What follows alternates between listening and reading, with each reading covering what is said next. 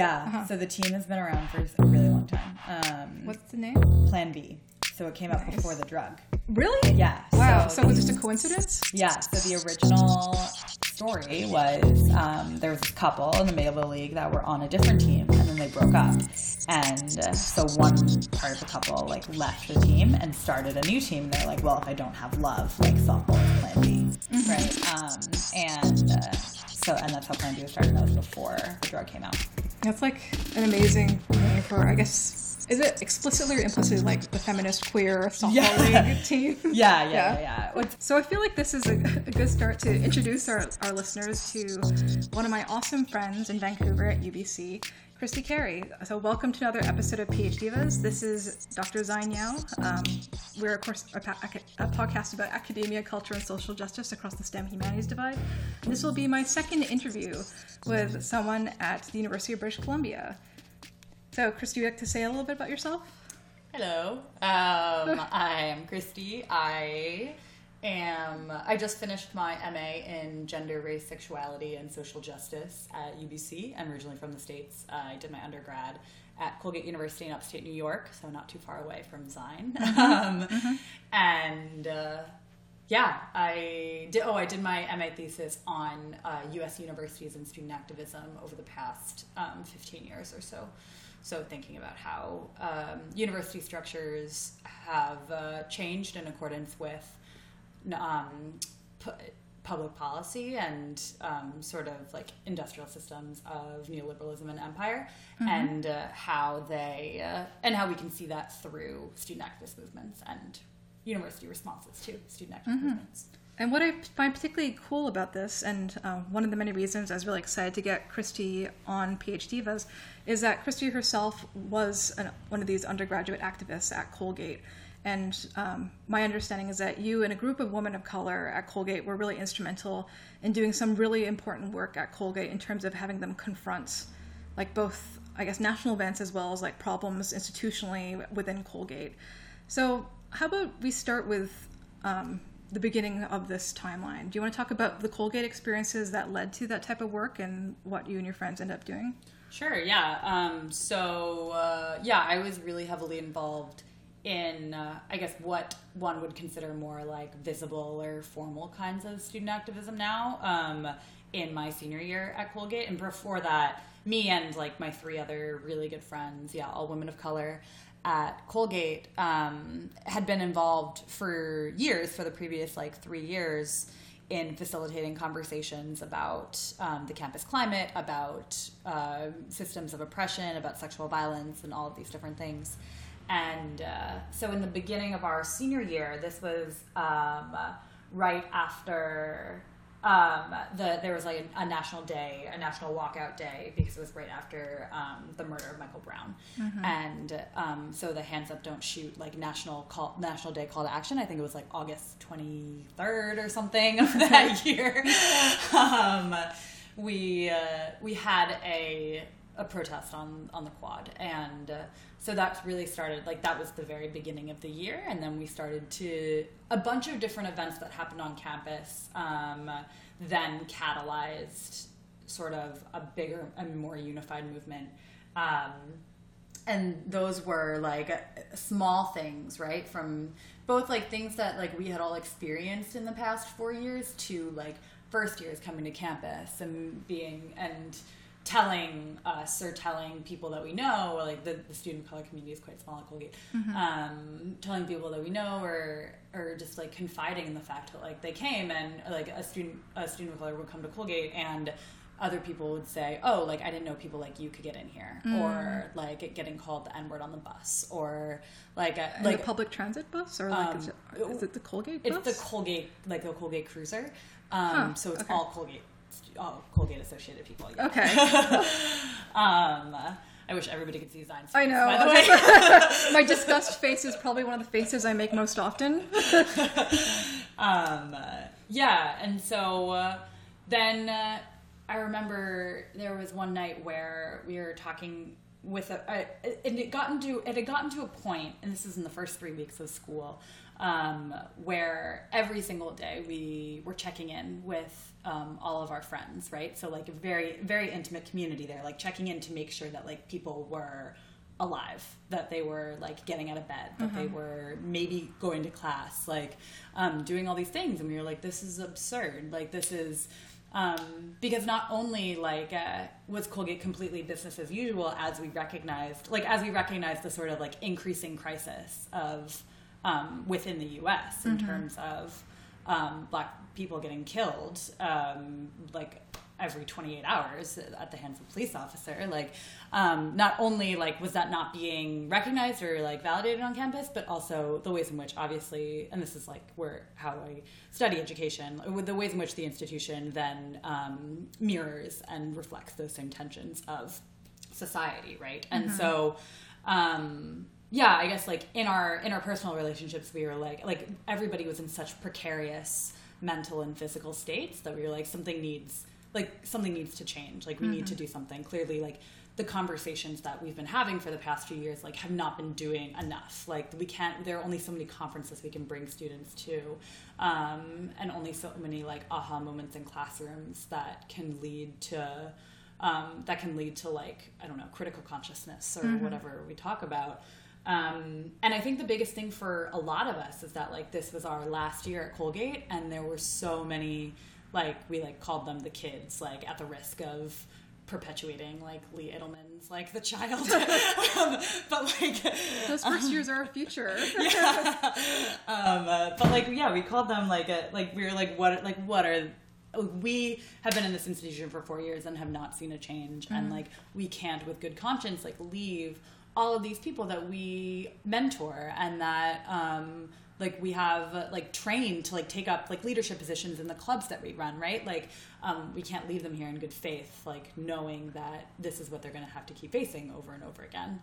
Um, and so we started like so the four of us um, mel corey tosh and i started to think about like what um, what we could do basically. And i remember we had this meeting with a bunch of professors professors of color and us like in our cultural center. There were like 10 of us and we were like we're going to do a hunger strike. And the professor was like no you are not. And we were like but like if they're killing our like if they're killing our spirits then like they should watch our bodies die on the quad. Like there was a lot happening. Um, and and so then we thought more critically okay like but actually like what would gain um, what would gain like uh, momentum and what would gain um, recognition like what would gain recognition in the university what would be legible to university power. Um, and so then we organized a sit-in.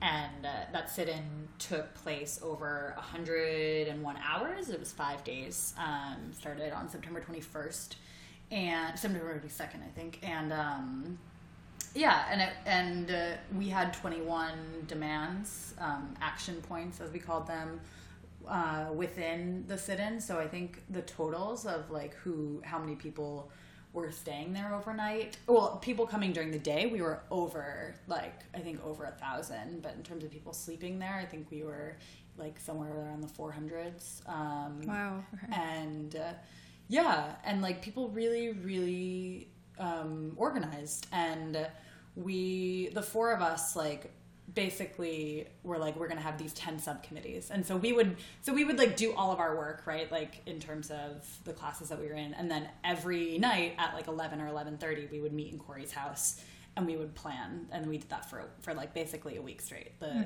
um this didn't happen. Like our planning and everything it took about a week. And we did research on other what other universities had done um, reached out to alumni of other universities and kind of just got a feel for like what this would take. And so we had like different subcommittees on social media on um, on media outreach to like both uh, local and more national newspapers and media sources. We had uh, uh, someone we had like a committee that was especially looking at like the fire codes of the building. We had a committee that was in charge of like where everybody's stuff would be during the day. Like um, it was it, we refer to it as it was a like a well-oiled machine. Um, and the four of us like who were the quote unquote like original organizers of the sit-in, we were damage control. So we basically went through every possible thing that could go wrong um, in preparation. And we had, and like the day before the sit-in, we had like a five-hour training that like where people got together and um, all the different committees did their stuff.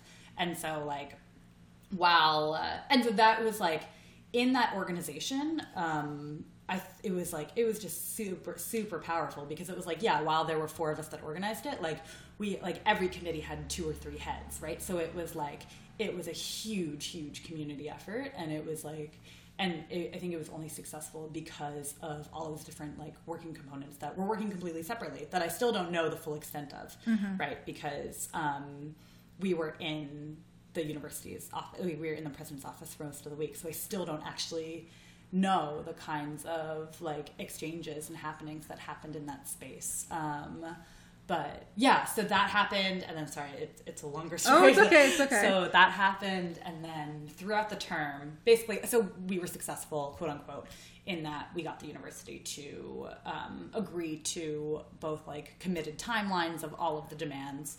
Um, there were like a few back and forths and like negotiations and stuff. Um, and then basically, as the term went on, there were more protests, right? Uh, um, so there were more rallies on um, for Black Lives Matter. There were more. Um, the, that was the same year. I think Colgate brought.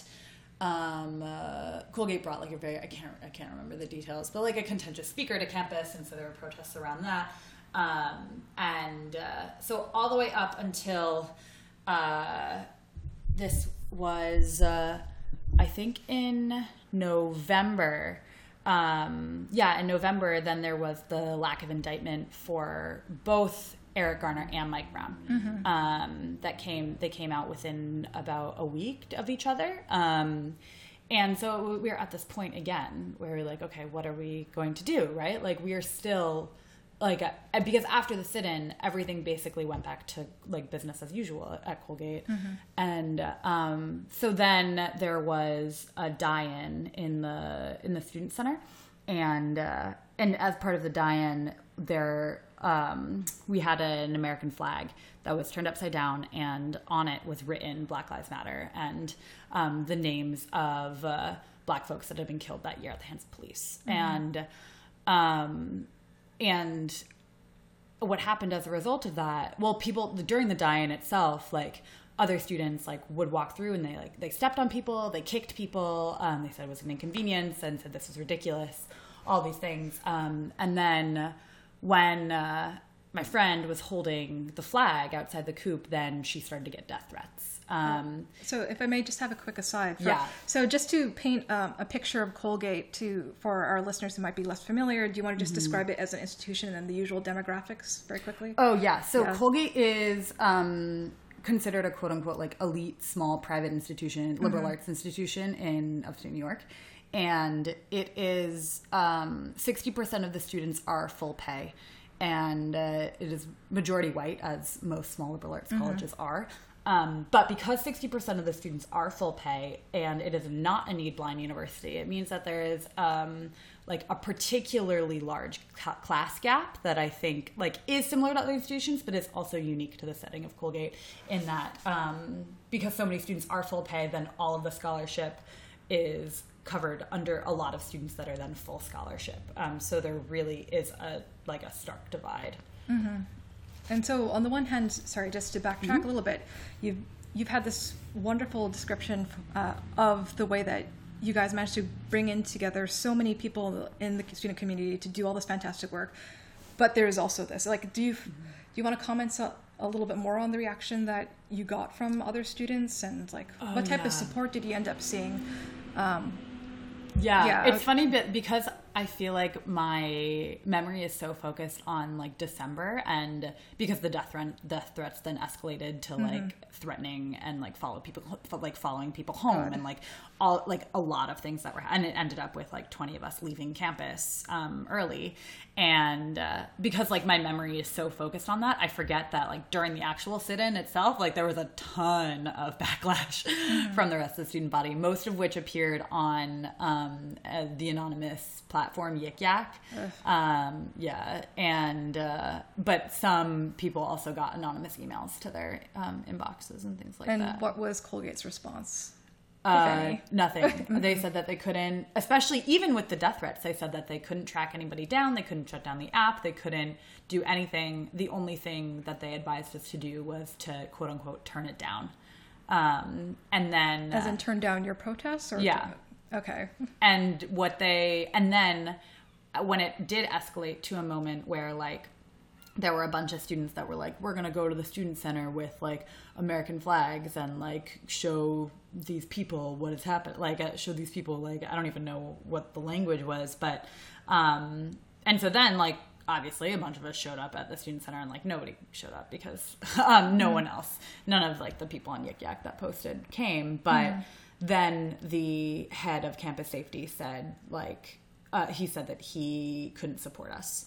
And so like people's lives were being threatened and the head of campus safety said that like he couldn't protect us um, and couldn't do anything about it. And so then our dean of uh, the college yeah the dean of the college at the time said um, like the best option that i can offer right now is like you can finish your work remotely and so 21 of us left Wow. and in December, as we were gone, Colgate held a candlelight vigil uh, for reconciliation. And so, meanwhile, like all of us were gone, and we were like, "How can you be reconciled when literally no one is there?" um, so yeah, we came back in January, and uh, there was a big shift in. I mean, Colgate was back to business as usual and all of that, but in terms of like our community, like all of the events, and like we have these things called brown bag lunches, which are lunchtime lectures. Like all of them were focused on like how do we do self care and like how do we basically like survive through the next semester and for the kids for like the younger students below us like for the next few years. Um, What was your major? What was your own academic trajectory Mm. like? And what was its relationship like to um, your different forms of activism? That's a good question. Um, I so I started out as a math major, and then my advisor, and then uh, how, how your advisors are paired at Colgate is it's connected to your first year seminar. So my first year seminar was the Intro to Educational Studies class, and so my advisor was an educational studies professor, um, and uh, I so I went to my advisor Mark, and I was like I um, want to major in math and uh, and oh I want to major in math. And he was like okay. He was like but also like take these courses in sociology and like peace and conflict studies to like I don't know broaden your horizon. I was like okay. So then I was like I loved peace and conflict studies um, and I was like I want to major in math and peace and conflict studies. And he was like then we sat down to like try and map it out and he was like you can't um, just in terms of like just not being in able to terms of at the credits, which Okay. I found out a year later he lied to me about. Mark, And whatever. yet you're st- well. Fortunately, you're good. still on good terms. but yes, um, but yeah. So then, then I decided I was doing math for the wrong reasons. Um, I was doing it to uh, for a certain kind of like palatability in my family and and yeah, different things of that nature. And so then. I was like, I'm just going to do peace and conflict studies, and I also started taking more educational studies courses. Um, and so, basically, like how I viewed those two things in tandem was um, peace and conflict studies, which talked about obviously um, like conflict and systems of oppression and kind of like and like in the international arena. And then I thought about educational studies and basically like using the institution of the school as a text through which I could understand like theories of peace and conflict.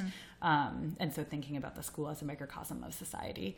And um, so like really starting to put those two things together um, as I went through and as that informed like how I was involved in um, the anti-racism coalition at Colgate, the like Sisters of the Roundtable, um, which is a, a feminist women of color group on that talks about issues related to um, intersectionality and feminism, um, both on campus and beyond. Um, and then I was also involved. I did a lot of stuff on like trying to um, bridge the uh, sort of narratives between like the benevolent volunteer and the angry activist. So thinking about like both of these two figures as um, if they're both for if they're both posited as um, looking for quote unquote like social justice goals or um, thinking about like the betterment quote unquote of society, then like why are there why are our impressions of them so disparate?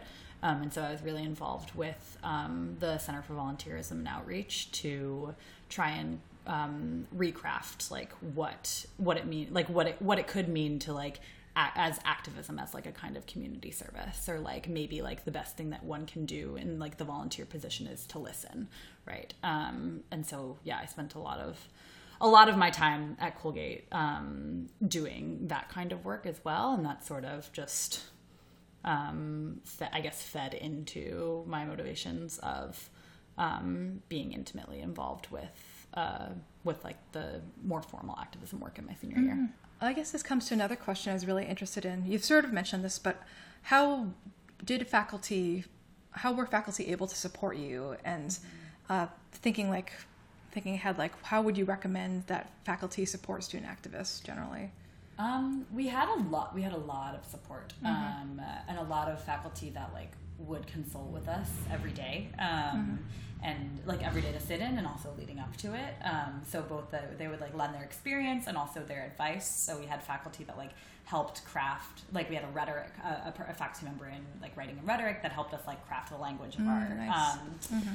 of our demands and um, uh, faculty that were just like any anywhere from like bringing food during the during the sit-in to hosting their classes there to um, uh, but yeah, basically like doing whatever they could in their power, um, which was hard also because there's also like the navigation of untenured versus tenured faculty who mm-hmm. could be more visible or not visible.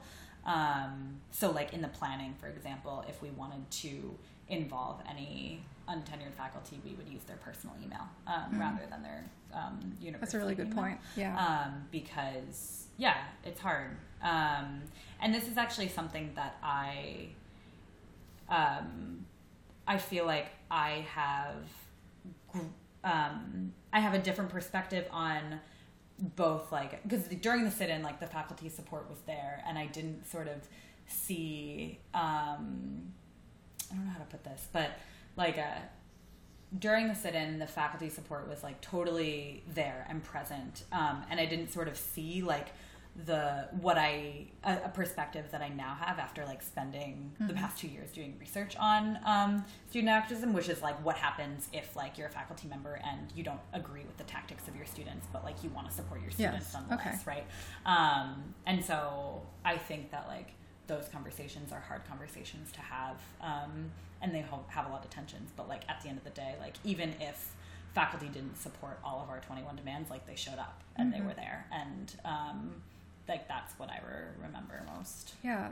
So to go back to the specifics of the protests, would you like to tell us a little bit about um, maybe some of the specific 21 points and like what were those in relation to? Like how did yeah. you, it evolve?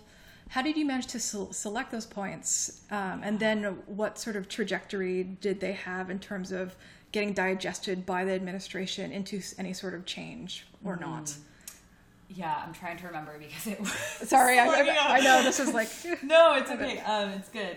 So we had different categories. So mm-hmm. we had ones underneath like admission. We had cat underneath financial aid, underneath um, social life and Greek life. So everything from like making sure there were more work study jobs that were available and actually followed through because like also one of the things that kept happening was like students of color were promised work study jobs and then not given the jobs mm. when they mm. came to campus and so things like that that were um, like that needed to be fixed institutionally to like um, train like uh, trainings for all campus safety and tour guides and things of that nature to um, to thinking about like why um, the why certain social houses um, so we had like a social justice house at colgate mm-hmm. um, why certain houses were uh, like greek houses for example like were not as heavily policed as um, in terms of like hosting parties and things like yeah. that um, as others and so like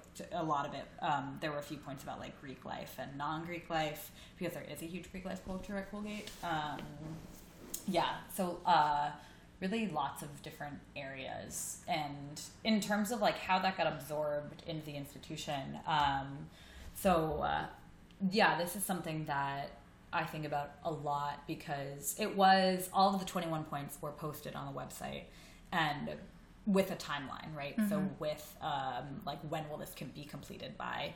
Uh, Like a, um, like for example, like there was somebody that was appointed as like ju- that would help with um, that was like solely responsible for students of color um, going through the natural sciences and pre med, so like offering support for that. Um, and uh, and so like a timeline of when these things would be completed. And uh, yeah i think i the problem is is that like throughout the year i feel like i was in so we were in so many meetings of how these were to be completed that i don't even actually know like to this day how many of those things actually got done um, because uh, it was so exhausting for the entire Yeah. year um, and also since then um, in the past three years there has been a complete administrative turnover so none I of saw the you have a new president, right? we have a new president. None of the same deans Mm-hmm. um, that were there during the sit-in are currently there. Everyone has left.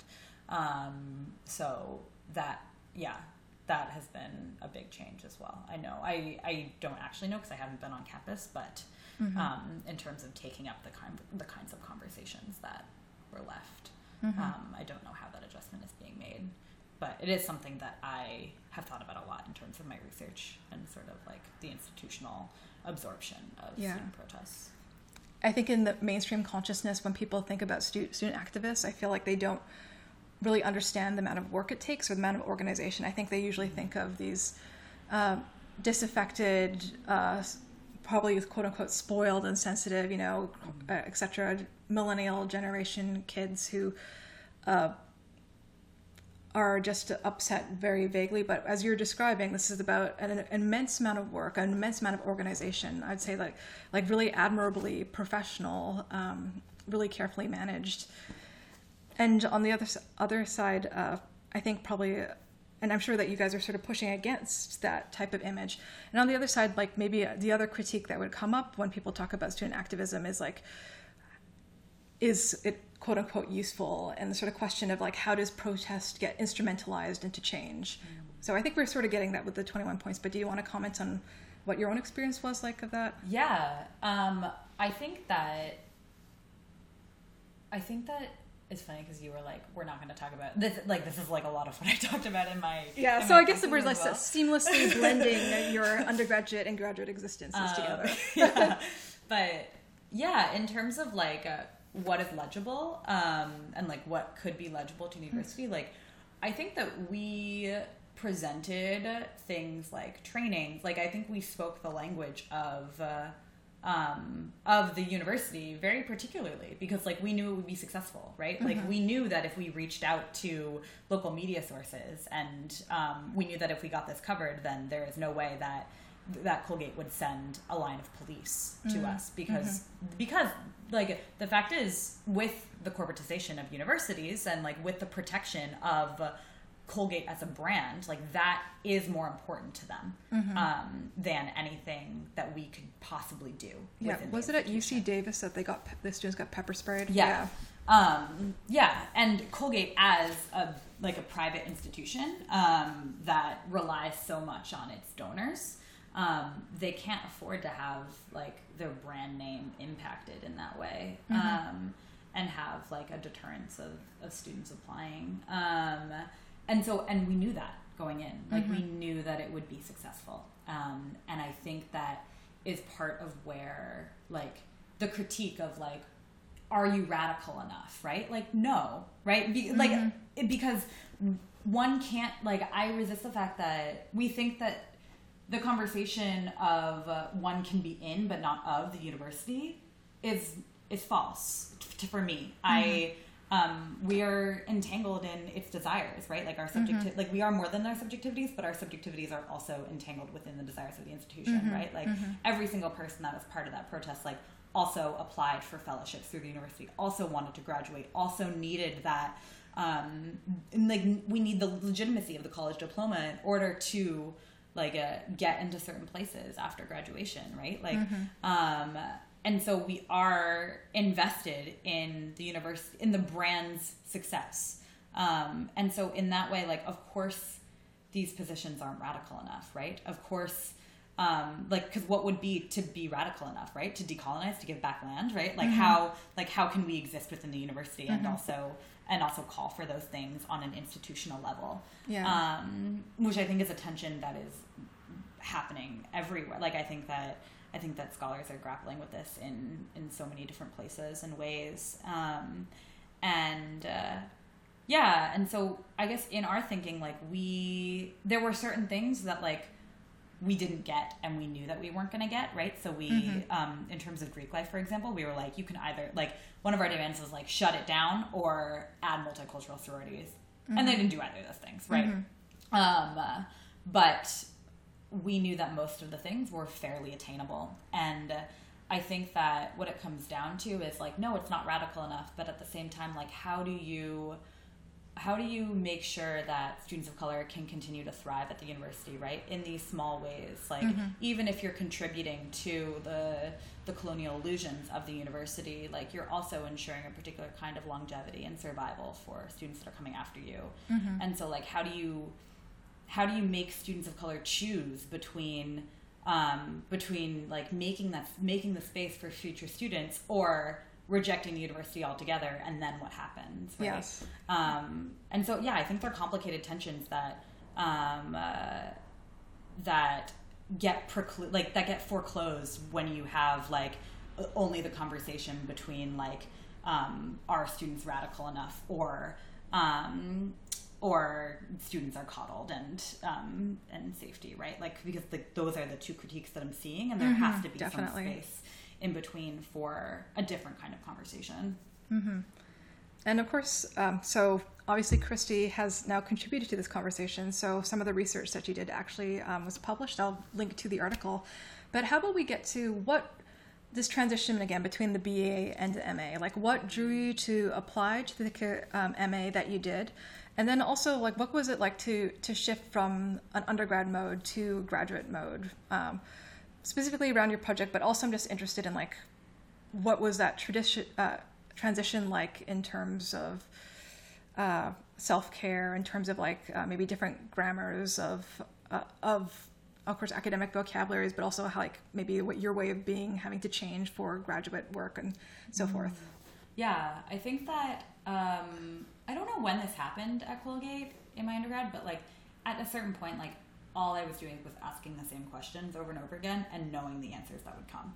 Um, and uh, I think that one of the big things that happened when I came here is that I started to ask. I don't even like. I, I started to ask more interesting questions and be open to the fact that like um, that the answers that I could arrive at by myself weren't good enough anymore. Um, and I did, and I was doing that through so many different modes, right? Like I took literature classes, and I took like I realized. Um, I sort of like realized the value of like philosophy, right? And all of these different disciplines that I felt I wasn't invested in when I was an undergrad.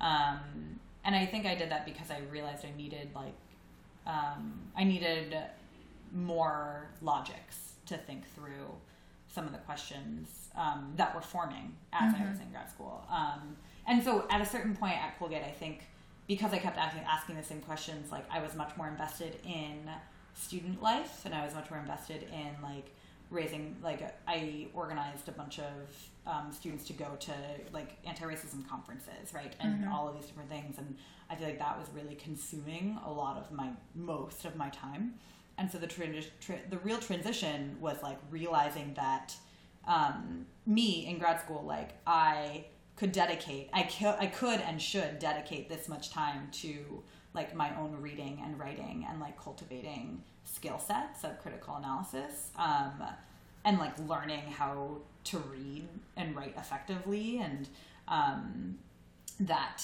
i feel like i could just like like which are particular skills that I had to work on in grad school versus in undergrad where I feel like I could like cloud my um, existence there with um, not focusing so much on on the like on solely the academic side of what I was involved in. Um, and so yeah, I guess like coming into this MA, like I just started to read more. like I, I mean, I had read a lot in undergrad, Yeah. but not like not the sort of I guess like what one would consider like foundational texts um, in the field. Which were um, would, would you like to name a couple that are particularly important to you? Yeah, so like uh, I read um, a critique of postcolonial, right? A critique Reason, of postcolonial yeah. reason. Um, Spivak. Spivak.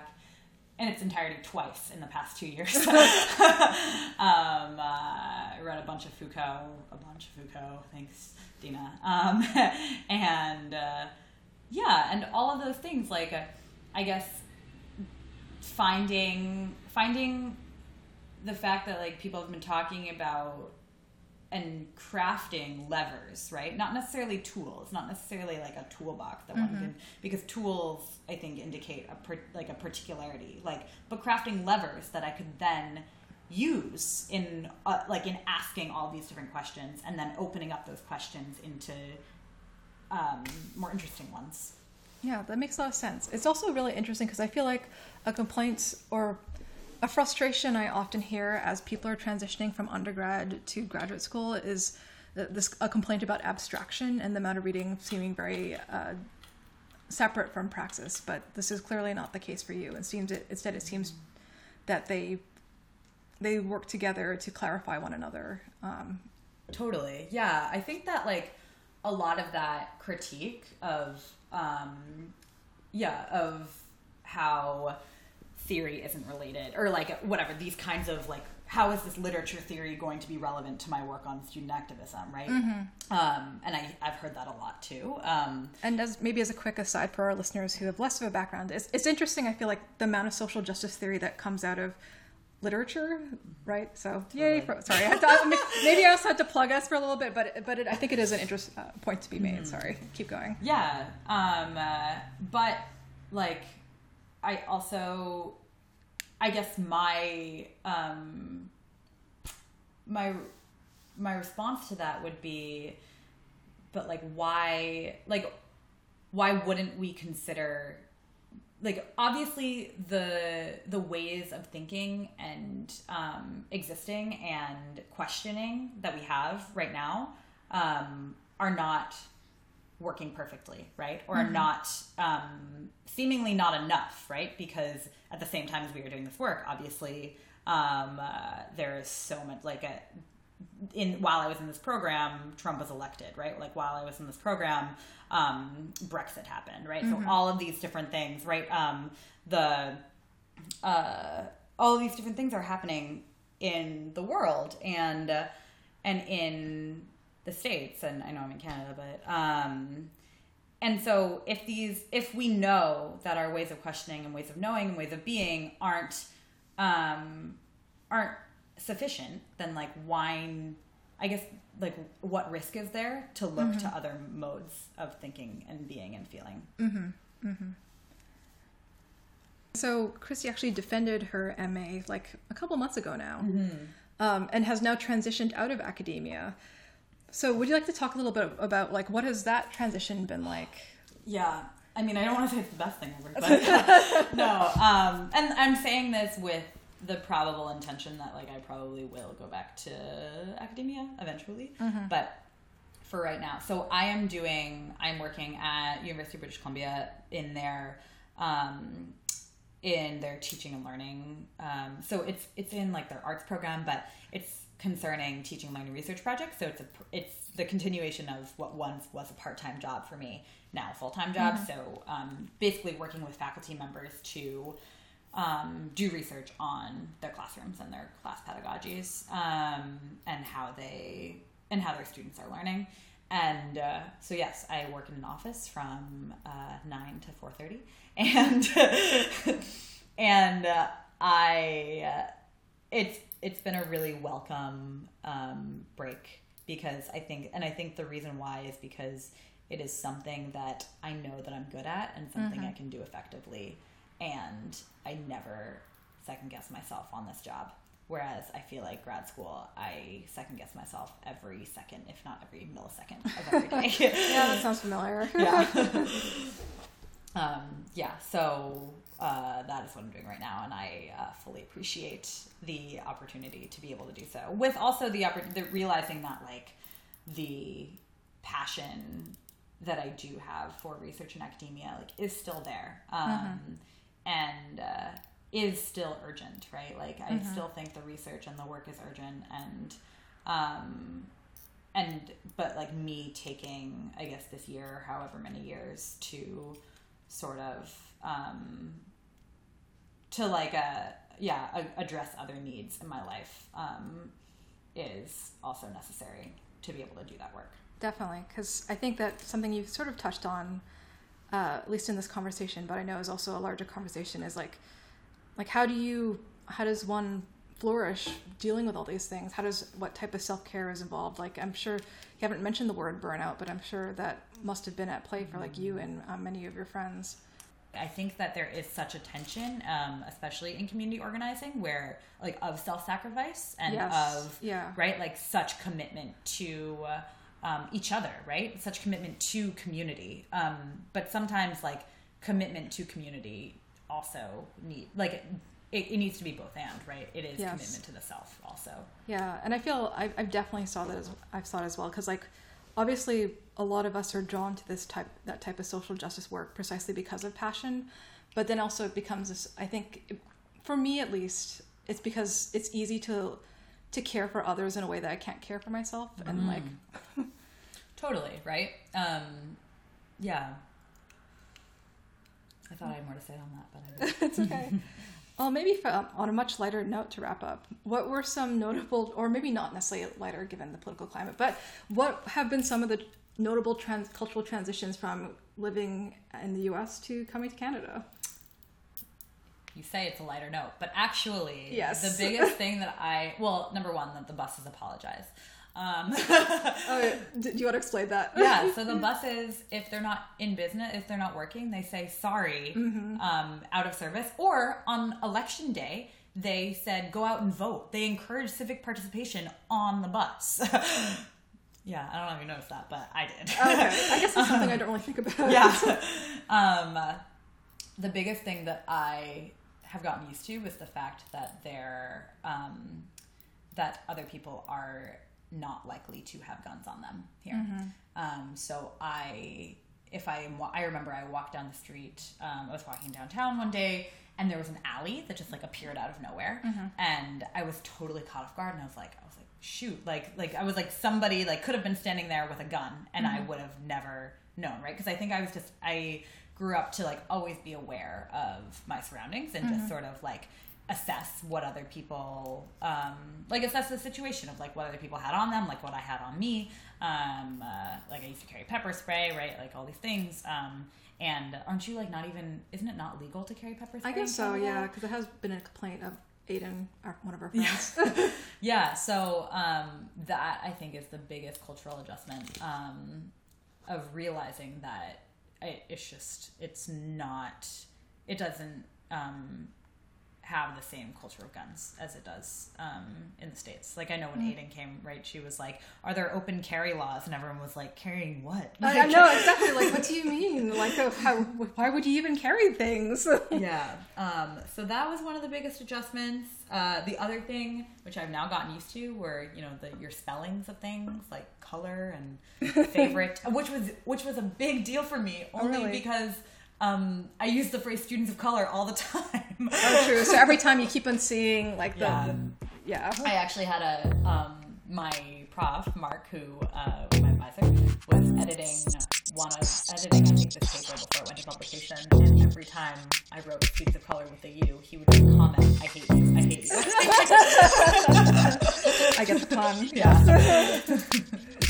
Well, thanks so much for joining me today, Christy. yeah. Um, This is super fun. yeah, I'm really glad that I got, um, like, I've, I've throughout this whole year, I've been getting to hear bits and pieces of Christy's experience. So I really appreciate um, getting to know more about that. Uh, thanks for listening to another episode of PhD Divas. I'm Dr. Zainyao. If you like this episode, please leave a review. Please subscribe on iTunes, SoundCloud, wherever you get your podcasts, and take care of yourselves. Bye.